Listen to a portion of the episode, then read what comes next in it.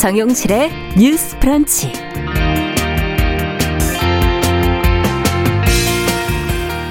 안녕하십니까. 정용실입니다. 재보궐선거 성적표를 받아든 정치권이 지난 총선 때 여당을 압도적으로 지지했던 20대 남성 표심이 등을 돌린 것에 대해서 크게 놀라고 있습니다. 자, 그런데 정부와 여당의 여성 정책이 과했기 때문에 이런 결과가 나왔다 하는 주장이 민주당 안팎에서 나오고 있는데요. 성평등을 내세운 여성 후보에게 투표한 비율이 유독 높았던 20, 30대 여성들. 아, 이에 대해서 어떻게 느끼고 계시는지요.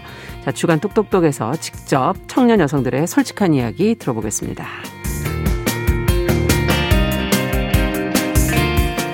네, 4월 16일 오늘 날짜만 봐도 가슴이 아픈 분들이 있죠. 바로 오늘로 세월호 참사 7주기를 맞은 유가족들입니다. 사실 유가족뿐 아니라 이 사건을 실시간으로 지켜본 많은 국민들 역시 트라우마를 안고 있을 텐데요.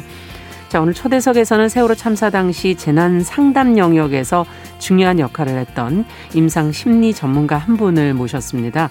세월호의 트라우마, 그리고 상처를 치유하는 방법에 대해 이야기 나눠보겠습니다. 자, 4월 16일 금요일 정용실의 뉴스 브런치 문을 열겠습니다.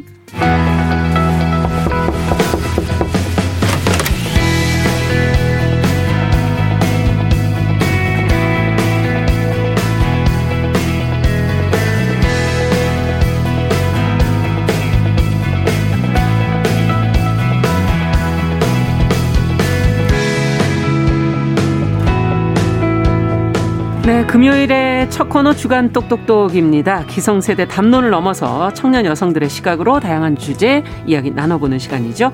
오늘도 계간홀로 이진송 편집장 청소년 페미니스트 네트워크 위티의 양지혜 활동가 두 분 자리해 주셨습니다. 어서 오십시오. 안녕하세요. 안녕하세요. 네, 선거 얘기 앞에서 하니까 요즘 유난히 두 분한테 선거에 관련된 어디다 투표를 했냐, 왜 그렇게 했냐, 뭐 이런 질문들이 좀 많지 않나요? 어떻습니까? 네, 아무래도 음. 이제 청년 세대의 투표가 화제가 되는 선거인 것 같아요. 네. 많이 지금 불려다니시면서 네. 얘기를 하고 계실 텐데 지금 어 앞서도 잠깐 말씀을 드렸지만 청년들이 지금 여당에게 등을 돌렸다. 이제 남녀 공이 어 어떤 어 배신감을 느끼고 표를 줄 이유가 없어졌다. 뭐 이런 분석들도 나오기도 하고 가장 중요한 거는 뭐였다고 보십니까? 양재 활동가께서 먼저 좀 얘기를 해주신다면. 음, 네, 사실 저는 이번 선거가 뭔가 음. 정책이나 구체적 대안에 대한 이야기가 많이 되지 못하고 민주당 뭐 현 정권에 대한 음. 심판 선거 구도로 갔다라고 생각을 해요. 네. 그래서 되게 많은 분들이 20대들의 투표에 대해 굉장히 놀라지만 사실 음. 20대들의 민주당에 대한 분노가 뭐 과거 자유한국당에 대한 분노와 다른 걸까라는 질문도 있거든요. 아. 뭐 이를테면 어 새누리당 정권에서 최순실과 정유라에게 분노했던 청년들의 마음이 음. 더불어민주당 정권에서 뭐 조민의 부정 입학 의혹이나 뭐 최근에 박주민 음. 의원의 좀 이제 앞뒤가 맞지 않는 행보들에 분노했던 마음과 예. 다르지 않다라고 생각을 했고 그래서 사실 끊임없이 내가 따라잡을 수 없는 분화 지위들을 너무 쉽게 세습받는 이 불평등을 목격하고 있는데 음. 이 불평등에 대한 대한 어떤 현실에 대한 인식들 그리고 공정에 대한 청년들의 갈망을 사실은 그 어떤 정권도 근본적으로 해결하려고 하지 않고 기득권을 얻는 데만 소비하고 아저 음. 정권이 나빴다라고 얘기하고 네? 하지만 네. 네. 하지만 둘 다 크게 다르진 않은 상황들이 음. 있었던 거고 그래서 사실 여야가 번갈아 가면서 집권을 하지만 청년들의 현실은 나아지지 않는 게 아니었을까 생각을 음. 합니다. 아, 입장이 좀 다르군요. 어쨌든 예, 이, 이 부분에 대해서 이진성 편집장께서는요? 어, 예도 저, 저 저도 전체적인 맥락에서 같은 생각을 했는데요. 일단은 2020년 총선에서 네. 민주당이 압승을 거뒀었어요. 맞아요. 근데 이게 1년도 안 돼서 이런 참패가 발생을 했거든요. 음. 그렇다면 이 1년 사이에 사실 무슨 일이 있었는지를 좀 구체적으로 봐야 한다고 생각을 했는데 네. 이제 많이 지적을 하는 것들이 이제 부동산 정책이나 뭐 부정 입학, 최저임금 정책 등이 있는데 이런 이례적인 변화가 저는 개별 이슈를 넘어서는 좀큰 큰 징후라고 봐요. 어떻게? 그러니까 말하자면은 일단은 촛불로 정권을 잡은 정부가 좀 적폐청산에 몰입을 하느라 음. 정작 이제 민생이나 이런 사회 경제 이슈가 계속 뒤로 밀리면서 아. 이 상황에서 코로나 19 같은 재난 상황이 닥친 거예요. 예. 이제 그러다 보니까 이 사회 경제 프로그램이 부재한 게 너무 티가 나서 재난은 가장 약한 곳부터 부서뜨린다고 하는데 음. 이 상황에서 자영업자들이나 이런 소상공인들은 영업 제한이나 경제 후퇴 문제 같은 경우로 계속 이제 철, 음. 그 위기를 맞고 있는데 부동산이나 주식시장 폭등으로 이제 있는 사람들은 또 더 불을 불리는 이런 아. 모순이 너무 뚜렷하게 목격이 되고 네. 이 저성장 시대에 청소, 청년들은 이제 일자리 불안이나 그리고 이제 이 고령화 사회에서 노후에 대한 불안, 음. 굉장히 많은 불안들이 있는데 이런 불안들이 현 정권이나 정책에서는 보이지 않는 거죠. 이걸 어떻게 컨트롤할 거고 어떻게 음. 대응할 것인지. 그러다 보니까 네, 나라는 존재가 완전히 삭제되어 있다는 감각이 아. 굉장히 중요한 어떤 이 변화라고 봐요. 네. 그래서 이 가, 감각이 결국에는 분노로 나왔다고 저는 생각을 했고 분노가 투표율을 끌어올린다고 해요. 그래서 서울시장의 그 보궐선 거 투표율이 58.2%인데 음. 이게 보궐선거 사상 최고치라고 음. 합니다. 아, 네. 내가 나의 존재를 잊었나? 네. 이들이 그 마음이 들었다. 그것이 네. 분노로 작동했다라는 네. 부분도 공감이 되네요. 잠깐 이진성 편집장께서 조금 이쪽으로 더 들어와 주셔야 되겠어요. 아, 네. 네. 콩 인형이 저희가 너무 가운데 음. 차지하고 있어서 네. 잠깐 자리 옮겼습니다. 자, 그렇다면은 지금 성별로 조금 들어가서 보죠. 20, 30대 지금 전체를 다 묶어서 지금 얘기를 했는데 전체적으로. 어, 남성들에 대해서 지금 많이 주목하거든요. 20대 남성의 남성들이 좀 뭐 보수화된 거 아니냐 뭐 이런 얘기도 지금 나오기도 하고 어 여성 정책을 많이 펼친 것에 대한 박탈감으로 국민의힘을 찍어 찍었다 이런 지금 민주당 음. 내부 평가도 나오고 있고 어, 지금 국민의힘에서도 그런 얘기들이 또 나오고 있고 이런 진단에 대해서는 어떻게 보십니까? 두 분 여성께서는. 네, 저는 물론 젠더 이슈라는 것이 영향을 안 미치지 않았을 것이고 어떤 지점들에서 분명히 영향력을 행사하고 있다고 음. 생각하지만 아 이것을 젠더 정책의 문제만으로 보는 것은 너무 안일하다. 너무 게으른 아니라다. 사고가 아닐까? 앞에서 말했던 어떤 사회적 불평등이나 재난 속에서 우리가 평등한지의 문제들이 음. 실제로 청년들이 대부분 느끼고 있는 감각이지 않을까 생각을 하고요. 네. 그리고 뭐 20대 남성은 지지율이 떨어졌고 20대 여성은 민주당을 지지한다 뭐 이런 식으로도 표현하는데 네. 사실 20대 여성의 더불어민주당에 대한 지지율도 떨어지고 이 거제 양당 구조에서 봤을 때 이번에 20대 여성들은 소수 정당에 투표한 것에 대해 조금 더 많이 의미를 실어야 한다라고 생각을 하고요. 네, 그게 좀 눈에 보였죠. 네, 맞아요. 그래서 20대 여성들이 민주당을 지지한다라는 말에 대해 저는 좀 잘 동의가 되지 않는 것이 있고, 음. 그리고 애초에 좀 이 사건이 고위공직자 성폭력 사건을 계기로 시작된 선거인데, 네. 사실 더불어민주당이 제대로 성찰하는 모습을 보이거나 여성 정책에 대해 제대로 된 비전을 내지 못했다라고 저는 생각을 해서 좀 음. 이런 상황에서 여성 정책의 과잉이 실패 원인인가 정말? 이런 질문을 아, 좀 던지고 싶어요. 도리어 그건 아니다. 음. 그 부분에서 더, 도리어 실망스러웠다. 20대 여성 입장에서는. 네, 그렇죠. 그리고 네. 민주당 정부가 사실은 큰 흐름에서 보수 정권과 다른 여성 정책을 펼쳤다라고 저는 생각하지 음, 않습니다. 네. 어떻게 보세요, 이준성 선수? 어, 예, 저도 어떤 의미에서는 이 선거에 책임 있는 정당의 남성들이 좀 손쉽게 네. 비난할 수 있는 집단이나 구실을 만들고 음. 직접적인 책임으로부터 좀 회피하는 게 아닌가라는 생각을 했어요. 음. 그래서 별다른 근거 없이 이런 젠더 갈등 프레임을 확대 재생산하는 게 성별 갈등을 구실로 실제로 20대 남성이 겪는 문제나 문제의식을 삭제한다라고 아. 이제 생각을 했고요. 박탈감이라는 말로 이런 여러 가지 그 선택의 근거를 이렇게 덮어버리는 거는 20대 어. 남성 유권자에게도 좀 모욕적인 해석이 아닌가라고 어. 예, 생각을 했습니다. 너무 젠더 갈등의 프레임으로 또 이걸 들여다보고 있다. 네, 정작 중요한 문제를 이걸로 표현의 방식이 달랐을 뿐이지 어, 같은 마음이었을 수도 있는데, 네.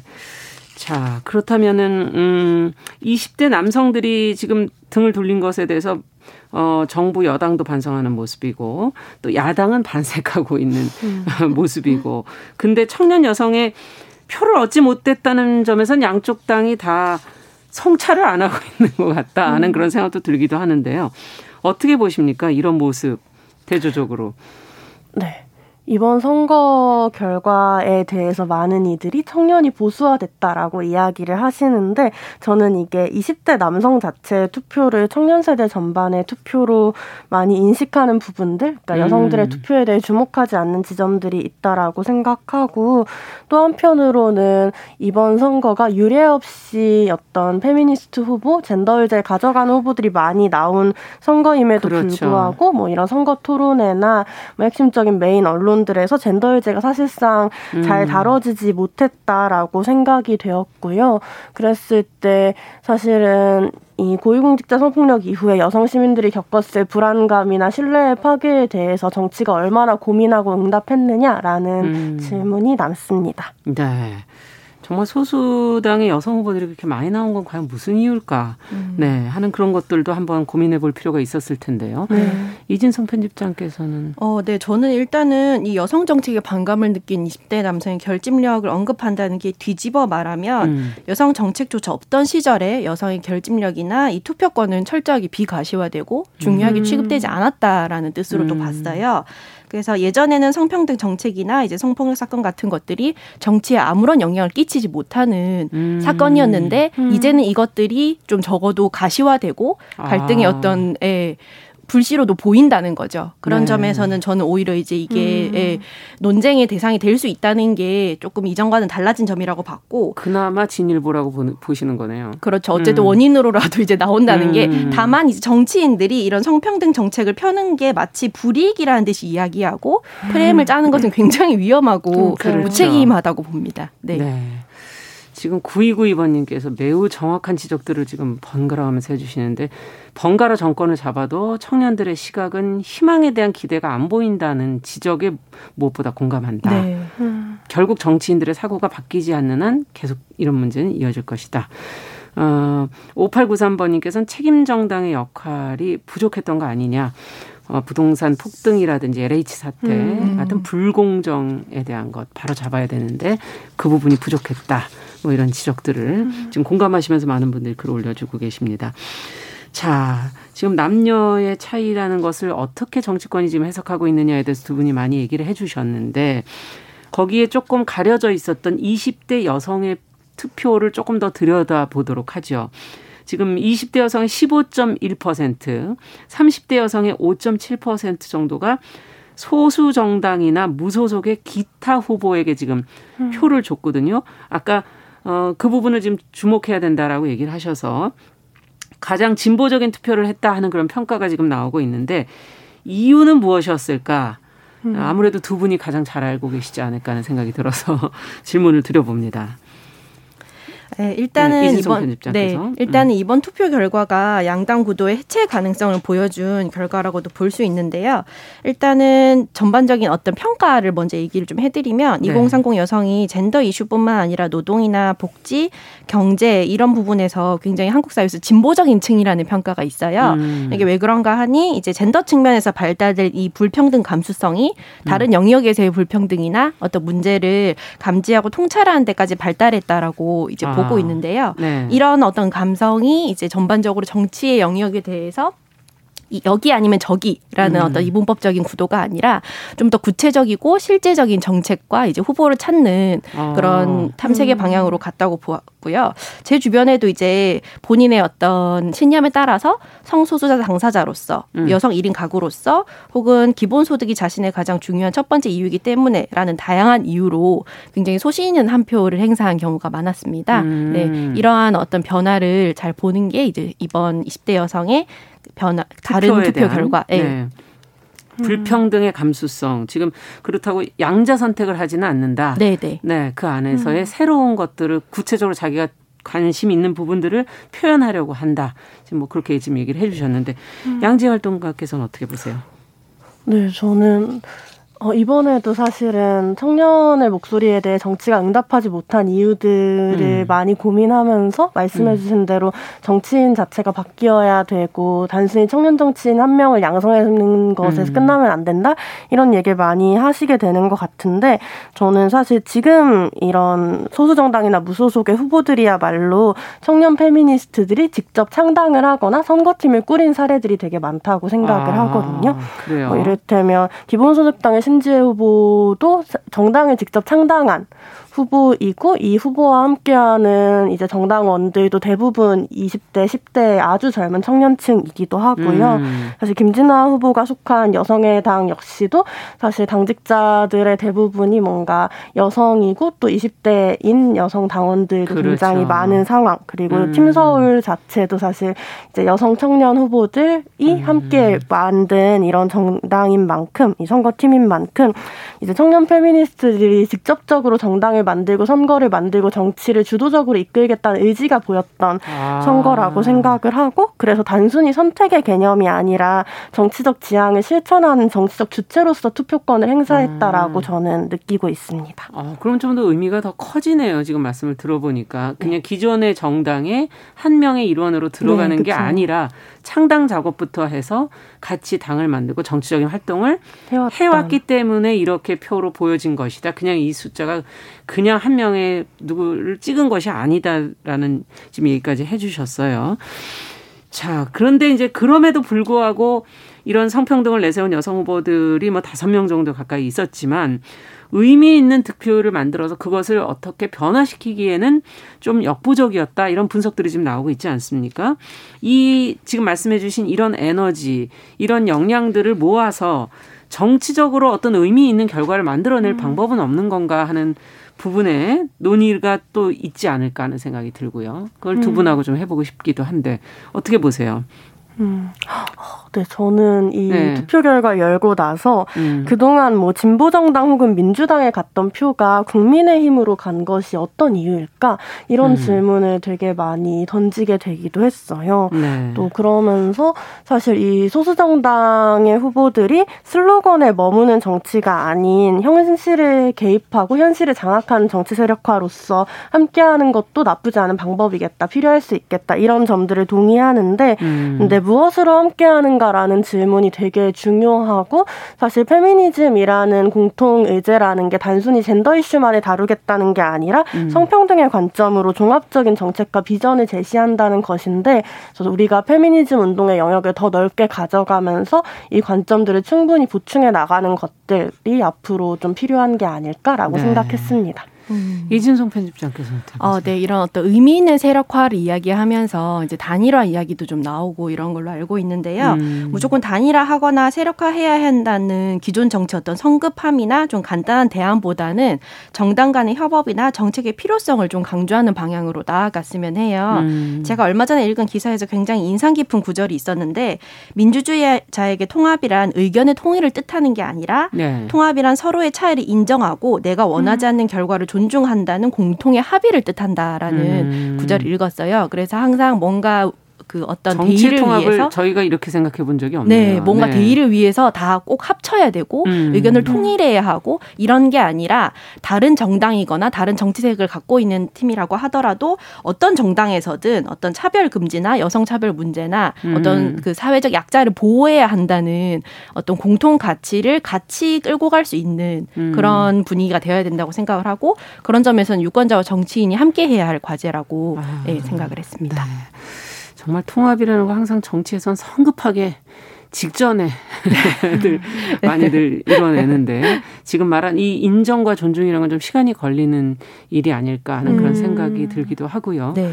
지금 2575번님께서 20대 남성의 상당수가 보수로 옮기게 된 것에 어, 여성 단체들이 주도하는 남성 비하적 입법 때문에 이 문제도 여성 단체가 여성의 입장에서 해석을 하기만 하니까 그리고 또 그걸 하는 언론의 음. 책임도 있다. 네, 하는 남성의 의견 또 다른 의견도 지금 또 올라왔습니다.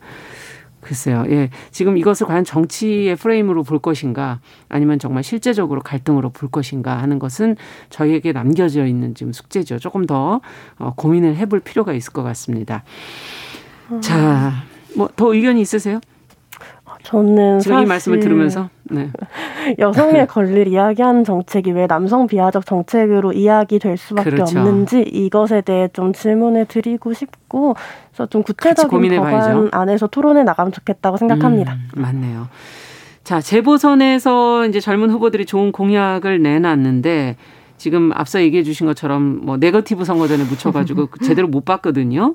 어, 주목했던 공약들이 있는지 음. 이제 앞으로라도 이런 정책들이 어, 여성들의 마음을 살 수 있다 이런 걸 좀 알려주실 필요도 있을 것 같아서 음. 한번 여기 좀 정리하고 가죠. 이제 좀 말하죠. 음. 투표가 끝났으니까. 네, 네. 네. 솔직하게. 네, 우선 이제 저 같은 경우에는 음. 다양한 이제 가족이나 생활 공동체에 대한 관심이 이제 높다 보니까 음. 이런 거 위주로 이제 좀 살펴봤는데요. 이제 송명수 진보당 후보 같은 경우에 5대 공약 중에 하나로 이제 성평등 서울 결혼하지 않아도 당당한 서울을 제안을 했어요. 음. 세부 공약 중 하나가 이제 서울시 생활 동반자 조례 제정이거든요. 생활 동반자. 네, 이게 이제 성인 이인의 얘기한 적 있죠. 네, 성인 이인의 결합을 법률혼과 같은 관계로 인정을 하고 음. 주택 지원 정책과 기초 생활 보장 제도 같은 지원 정책 대상에 포함시킨다는 게 핵심이고요. 음. 이런 점에서 이제 저는 좀더 더 이상 이제 서울시의 4인 가구가 가장 많은 가구 형태가 아닌 만큼 굉장히 다양한 형태의 법 밖의 가족을 음. 포섭하는 방향으로 나아가야 한다고 생각을 해서 이러한 정책을 유심히 봤고요. 음. 그 외에 또 차별금지법 공약 같은 것도 저는 좀 유심히 봤는데 네. 이제 그, 아, 생활 동반자 조례법 같은 경우에는 신지혜 기본소득당 후보랑 오태양 미래당 후보도 이제 같이 네, 있었군요. 같이 했던 거고요. 네. 차별 금지를 위한 공약으로는 이제 오태양 미래당 후보의 동성원 가족 지원 조례 그리고 서울 혐오 표현 금지 조례를 위한 제정을 약속을 음. 하기도 했고 무수 신지혜 후보 같은 경우에도 이제 다양한 차별 금지 정책을 제안을 하면서 차별 금지법을 조례하겠다라고도 공약을 걸었습니다. 네. 네. 어떤 걸 양지혜 활동가 께서는 음. 아, 네, 저도 이런 좀 페미니스트 후보들이 공통적으로 내놓은 뭐 1인 가구나 비혼 여성들이 음. 잘살 수 있는 이런 정책들에 대한 관심도 많았던 것 같고 차별금지 조례라거나 뭐 공공부문 성폭력에 대한 책임 있는 대응에 대한 정책도 많이 지켜봤었는데요.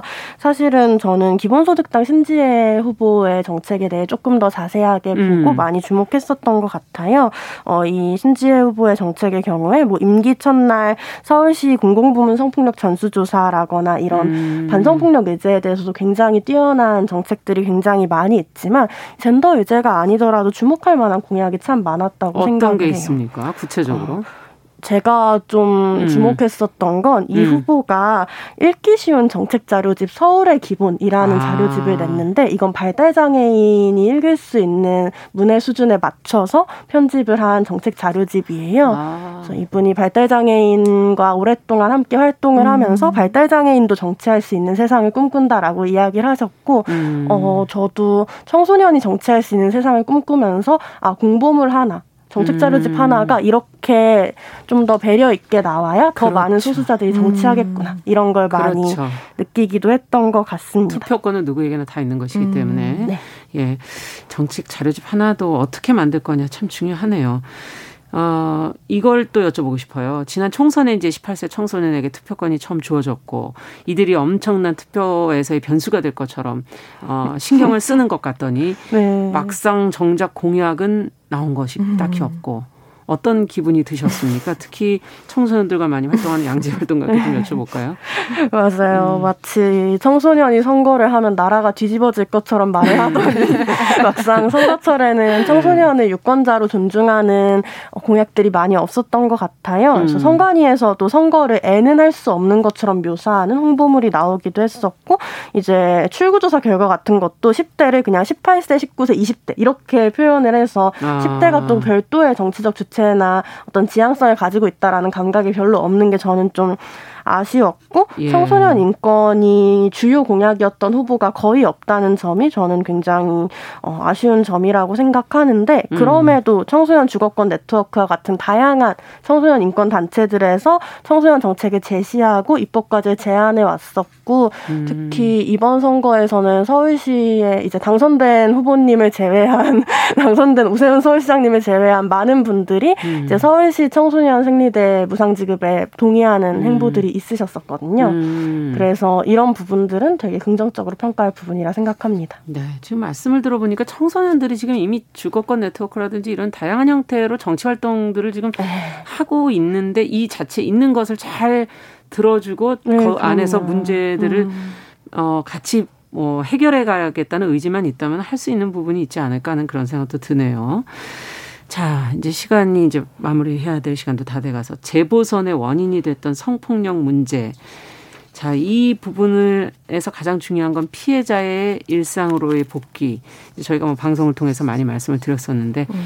가장 중요한 노력 중 어떤 노력이 가장 필요하다고 생각합니까? 지금 이제 뭐 그것을 위한 논의가 시작됐다. 뭐 이렇게 지금 보도들은 음. 나오고 있는데 네네. 놓쳐선 안 될 것이 있다면 두 분에게 말씀을 끝으로 좀 들어보고 싶네요. 네, 이제 가장 중요한 것은 재발 방지와 2차 가해를 막기 위한 네, 음. 네, 교육과 이제 신속하고 적절한 조치인데요. 성폭력 사건에서 성에 초점을 맞추어서 이를 자극적인 가십으로 소비하고 피해자의 관심을 쏟는 인식과 문화를 바꾸어야 한다고 생각을 합니다. 네. 그래서 업무상 위계에 의한 폭력 사건이라는 걸 인지하고 가해자와 구조에 초점을 맞추는 네, 구조를 바꿔내는 네, 네, 이런 변화가 필요하다고 봤습니다. 네. 양지 활동가께서는 아, 제가 방금 청소년 생리대 보편 지급 음. 관련해서 이제 오세훈 서울시장 후보의 입장이 없었다 이런 얘기를 했는데 이제 네. 나중에 입장이 왔는지 아니었는지 지금 기억이 안 나서 아. 무튼 많은 후보들이 이 음. 무상생리대 지급 이슈에 대해서 호응해 왔다라는 것으로 좀 네. 정정을 하고요. 음. 그리고 아무튼 말씀하신 부분도 되게 중요한 부분이고 이제 선거 기간 동안 오세훈 서울시장 후보에 대해 온라인 성폭력 고발이 있을 때 선거팀이 대응했던 게 우리 팀에 여자가 없었다. 성폭력 사건이 음. 있었을 리 없다. 이런 거였는데 여자가 없어서가 아니라 조직 문화가 성평등해서여야 하고 음. 여성과 함께 일할 수 있는 환경에 대한 고민을 더 해야 하고 여성이 문제가 될 수 있다라는 이런 백래시적인 인식, 음. 이런 펜스를적인 인식이 많이 없어져야 한다라고 생각합니다. 그런 네. 의미에서 이제 서울시의 공공부문 성폭력에 대한 문화적 변화가 필요하다고 생각합니다. 네. 문화와 구조의 문제, 의식의 문제 이런 걸 어떻게 변화시킬 것인가. 시간은 걸리지만 어, 제대로 된 노력이 필요하다는 그런 생각이 드네요. 자, 1814번님께서 청년들의 얘기를 듣다 보니 보수로 간 게 아니고 잠시 정권을 어, 혼낸 것이 아닌가. 뭐 이렇게 지금 의견을 주시기도 했습니다. 자, 두 분 말씀 오늘 여기까지 듣도록 하죠. 말씀 감사합니다. 감사합니다. 네. 감사합니다. 주간 똑똑똑 47 재보선에 나타난 과제 젊은 층의 투표 성향에 대해서 청소년 페미니스트 네트워크 위티의 양지혜 활동가 계간홀로 이진송 편집장과 함께했습니다. 자, 정용실의 뉴스 브런치 듣고 계신 지금 시각 10시 32분이고요. 라디오 정보센터 뉴스 듣고 오죠. 세월호 참사 7주기인 오늘 전국 곳곳에서 희생자들을 기리는 추모식이 진행됩니다. 경기도 안산시에서는 오후 3시 유가족 중심으로 100명 미만이 참여하는 7주기 기억식이 열릴 예정이며 온라인으로도 생중계됩니다. 국내 코로나 확산세가 지속하는 가운데 오늘 0시 기준 신규 확진자 수는 673명을 기록했으며 누적 확진자는 11만 2,789명입니다. 백신 1차 접종 완료자 수는 총 137만 9,653명으로 인구 대비 접종률은 2.65%입니다. 바이든 미국 대통령이 현지 시간 16일 스가 일본 총리와의 정상회담에서 한일 관계 악화 문제를 논의할 것이라고 로이터 통신이 보도했습니다. 스가 총리는 바이든 대통령 취임 후 백악관을 방문하는 첫 외국 정상입니다. 지금까지 라디오 정보센터 조진주였습니다.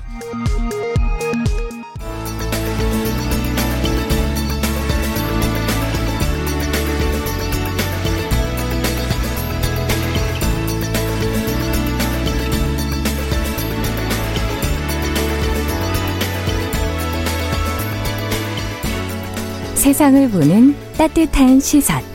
KBS 일라디오 정용실의 뉴스 브런치.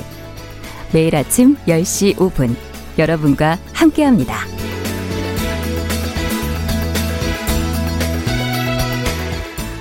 네, 정실 뉴스 브런치 듣고 계신 지금 시각 10시 33분 넘어서고 있습니다. 뭐 금요일 기다리시는 분들이 많으세요. 주간 뚝뚝뚝과 저희 초대석 시간이 있기 때문이죠. 어, 오늘이 세월호 참사 7주기 되는 날입니다.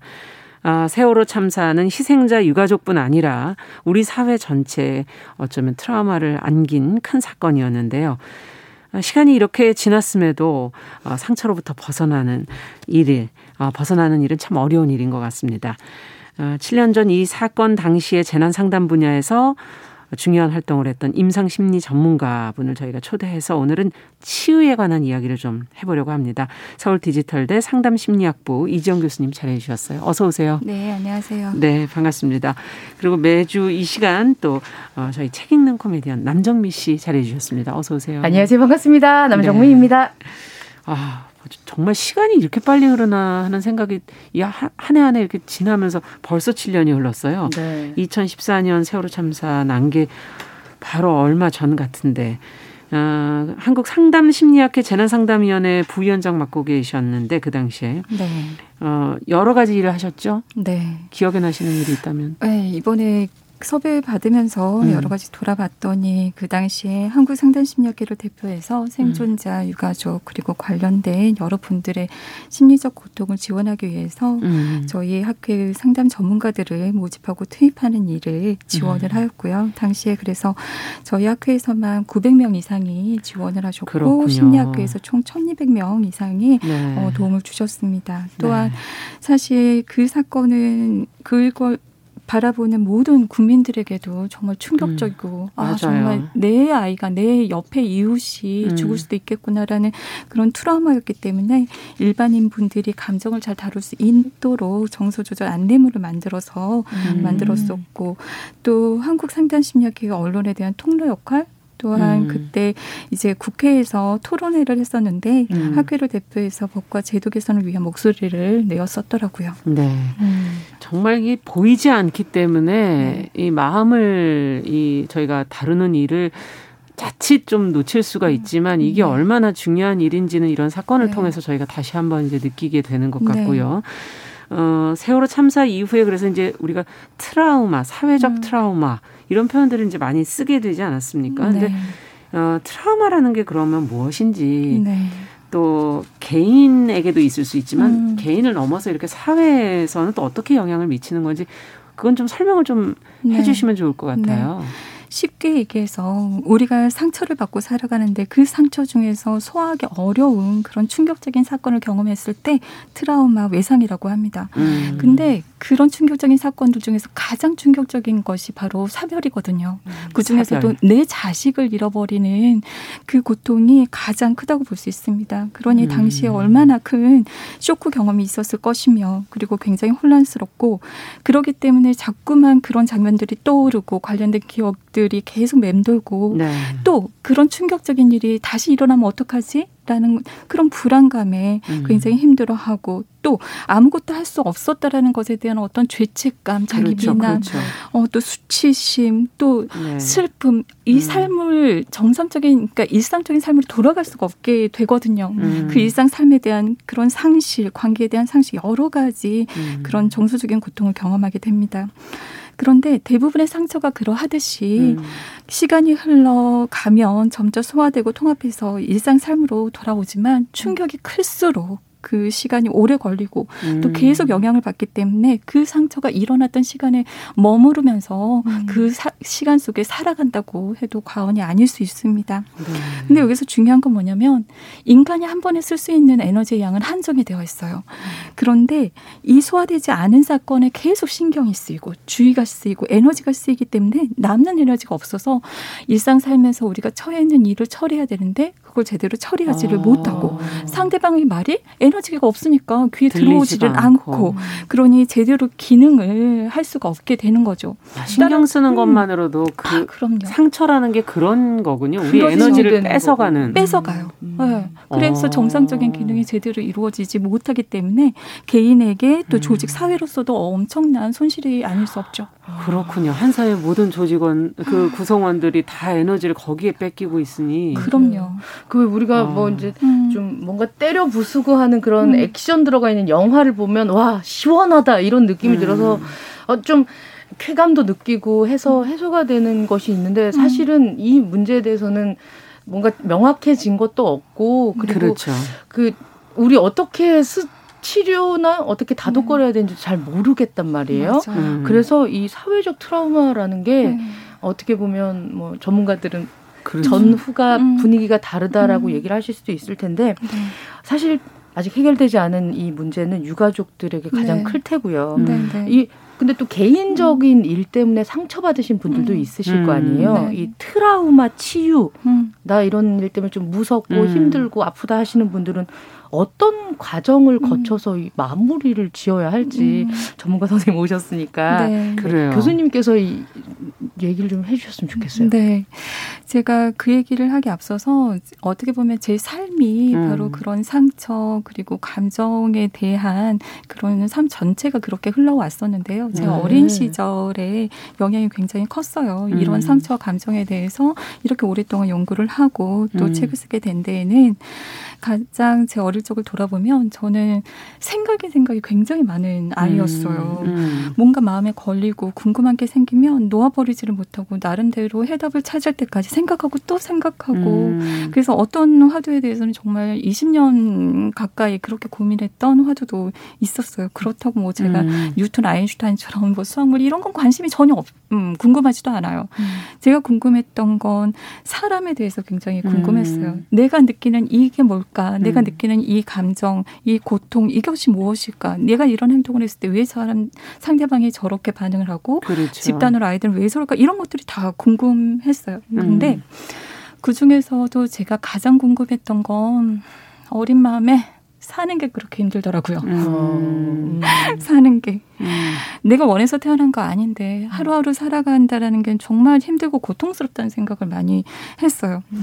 아무도 나에게 가르쳐 주는 사람이 없었거든요. 음. 저희 부모님을 돌아보면 먹고 살기 바쁘셨고 그리고 거의 양육을 하지 않고 방임을 했다고 해도 과언이 아니에요. 전 세대들은 그렇죠. 네. 네. 그래서 어, 그 어린아이가 어떻게 하면 이 고통에서 벗어날 수 있을까? 어떻게 하면 좀 더 마음 편하게 살 수 있을까? 음. 그것이 굉장히 궁금을 했어요.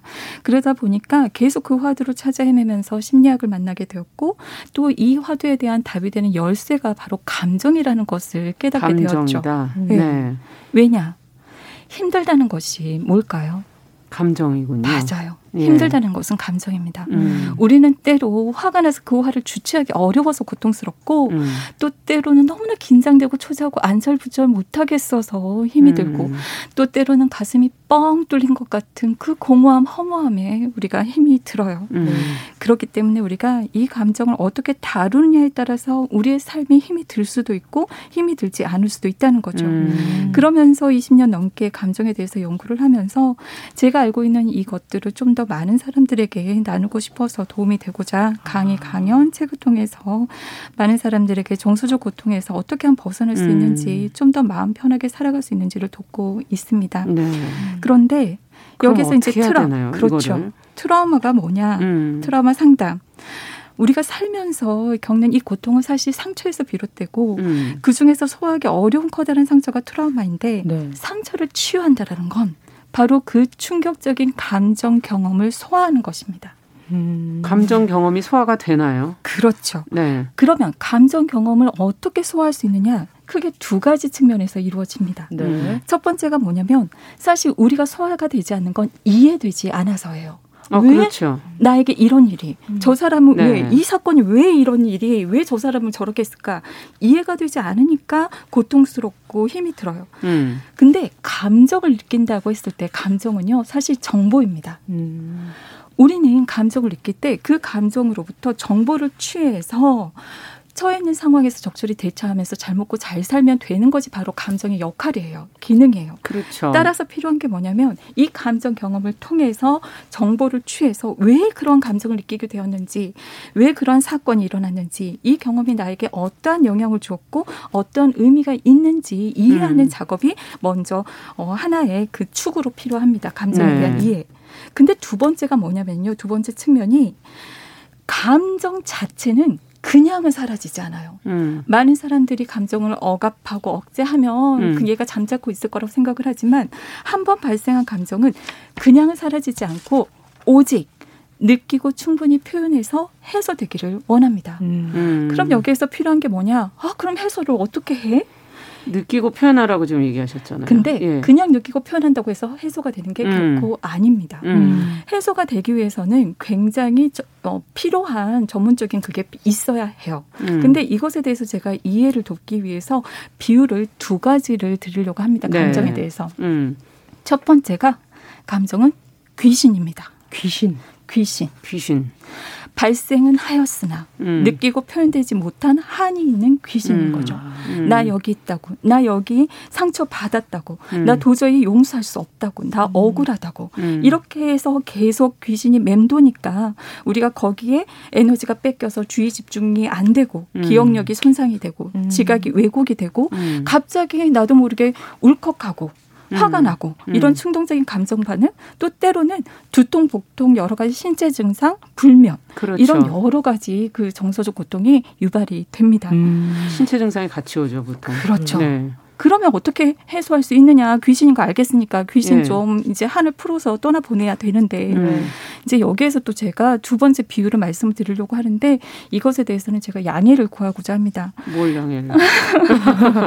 감정을 연구하면서 이보다 더 맞는 비유를 찾지 못했어요. 곧 식사 네. 시간인데 아니에요. 표... 아직 많이 남았어요. 말씀하시죠.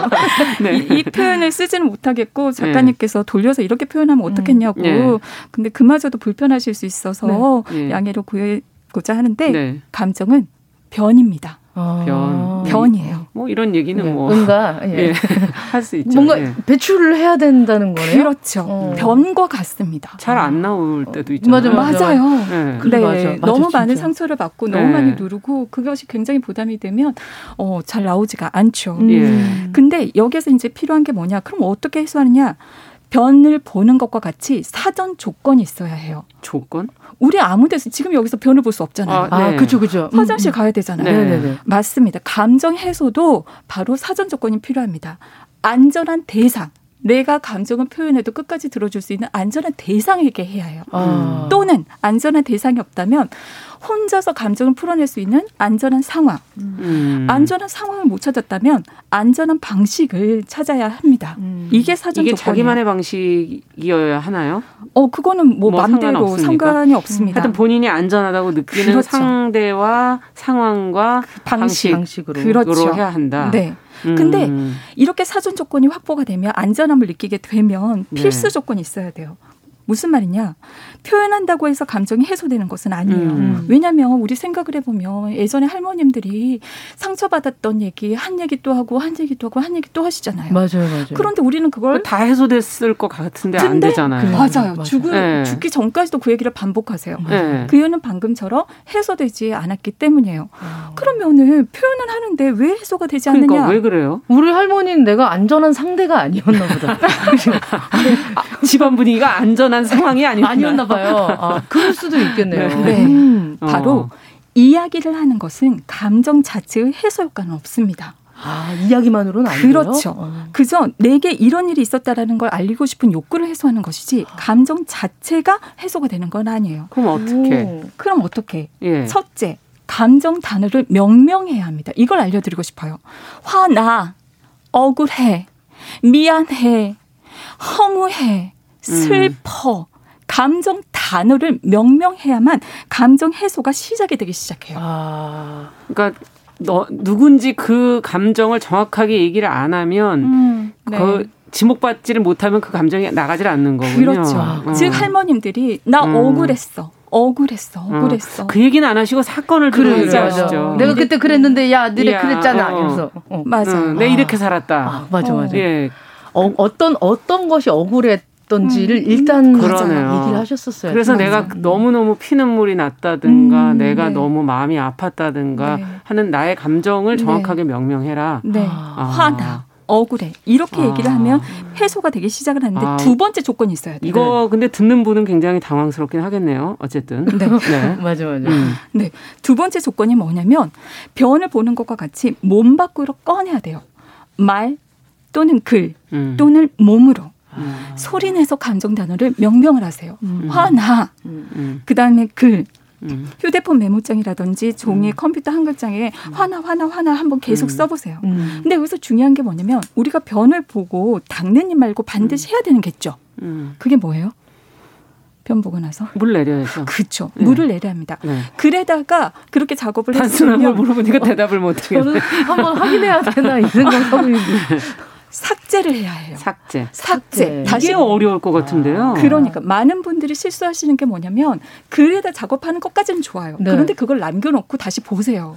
그러면 내가 왜냐하면 감정을 해소할 때의 언어의 작업은 날것의 작업이에요. 맞아, 맞아. 그러면 어 내가 이런 끔찍한 생각을 이런 끔찍한 것들을 어 이러면서 기분이 다시 불쾌해질 수가 있습니다. 그러니 음. 다시 보지 말고 삭제하세요. 음. 그렇기 때문에 오타가 나도 상관이 없고 욕을 해도 상관이 없습니다. 네. 근데 여기서 또 필요한 필수 조건 세 번째가 있어야 음. 돼요. 그게 뭐냐면 그 감정 경험에 주의를 계속 집중해서 따라가야만 그 감정이 체험이 되면서 해소 하는 작업이 이루어집니다. 음.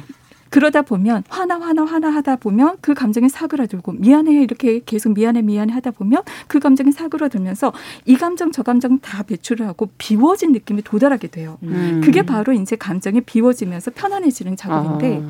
제가 이런 작업을 계속 하고 있는데 전문적으로 이걸 제가 잘 지켜드리도록 도와드리면 짧게는 5분에서 30분 정도면 어느 정도 감정이 해소가 됩니다. 어, 근데 저는 원래 글을 같이 쓰고 있어서 네. 저 제가 글을 쓰는 게 이제 주로 제 제가 겪었던 일에서 음. 오는 그 여러 가지 슬픔들 네. 뭐 이런 거를 제가 꺼내서 글을 쓰는데 써, 네. 쓰다 보면 어느 순간에 어, 감정이 이렇게 강물 흘러가듯이 쭉 이렇게 흘러가면서 음. 음. 저절로 삭제가 되던데. 네, 네. 네. 그런 효과가 있는 거죠.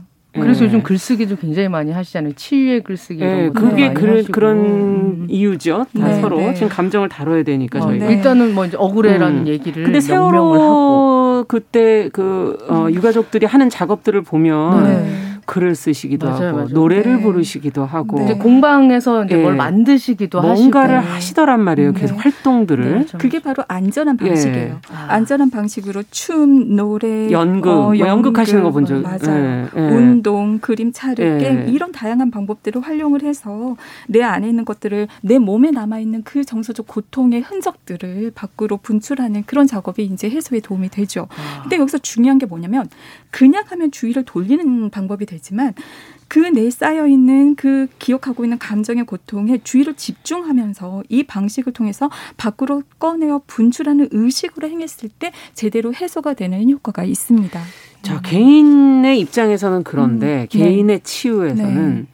지금 우리가 이제 사회적 사회적으로. 트라우마를 얘기하니까 네. 그러면 이 안에서도 뭔가 의식이 필요하겠네요. 사회적인 음. 그런 참사를 트라우마를 치유하려면 공통의 어떤 어, 의식이라고 그래야 될까? 네, 그런 퍼포먼스라고 해야 될까? 그런 그럼요. 것들이 필요한 거군요. 함께 우리가 공유를 하고 음. 그 유사성과 보편성이 치유하는데 굉장히 도움이 되거든요. 음. 이 함께하는 작업에서 아 나만 이런 고통을 남아 겪는 게 아니야. 어, 다른 사람들도 함께 하고 있고 또 이것들이 이제 함께 하고 보편화 된다라는 그것이 굉장히 치유의 힘이 있기 때문에 사회적인 작업을 하는 것이 음. 도움이 될 수도 있죠. 네. 저는 네. 이게 좀 궁금한데 네.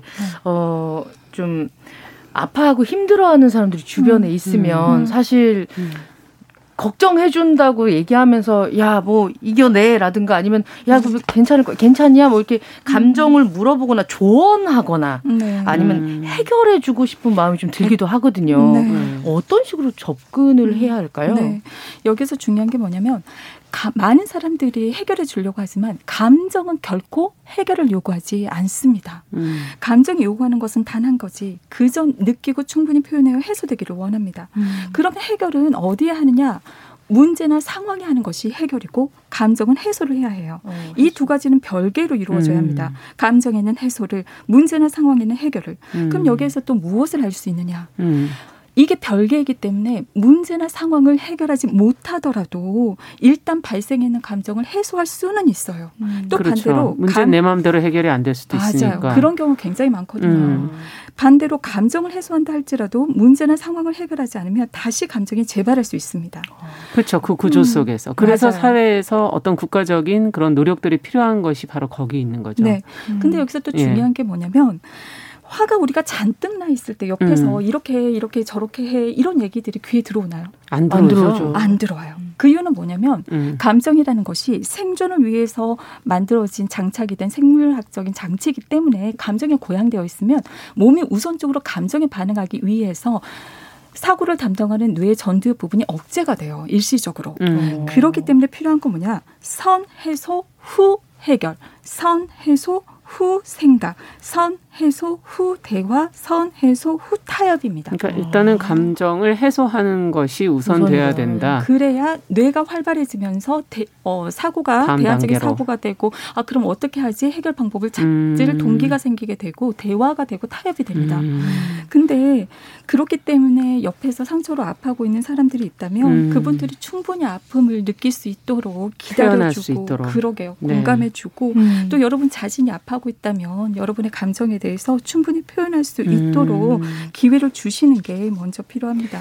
유가족 분들에게도 사실 그럴 시간과 음. 그렇게 표현하실 수 있는 공간과 안전한 상황들을 만들었어야 하는구나 하는 네. 그런 생각이 들기도 하고 네. 지금 어, 조혜숙님께서 진상이 밝혀지지 않은 상태에서 어, 제대로 치유가 될 수 있을까 이런 걱정을 음. 하신다는 얘기. 네. 네, 여기에서 이제 덧붙여서 네. 말씀드리고 싶은 건 상처받은 모든 사람들이 음. 원하는 것은 사실은 가해자가 인정하고 사과하는 게 그렇죠. 사과하는 거예요. 음. 그리고 두 번째는 복수하는 거예요. 음. 내가 받은 그 고통만큼 되갚아주고 싶죠. 음.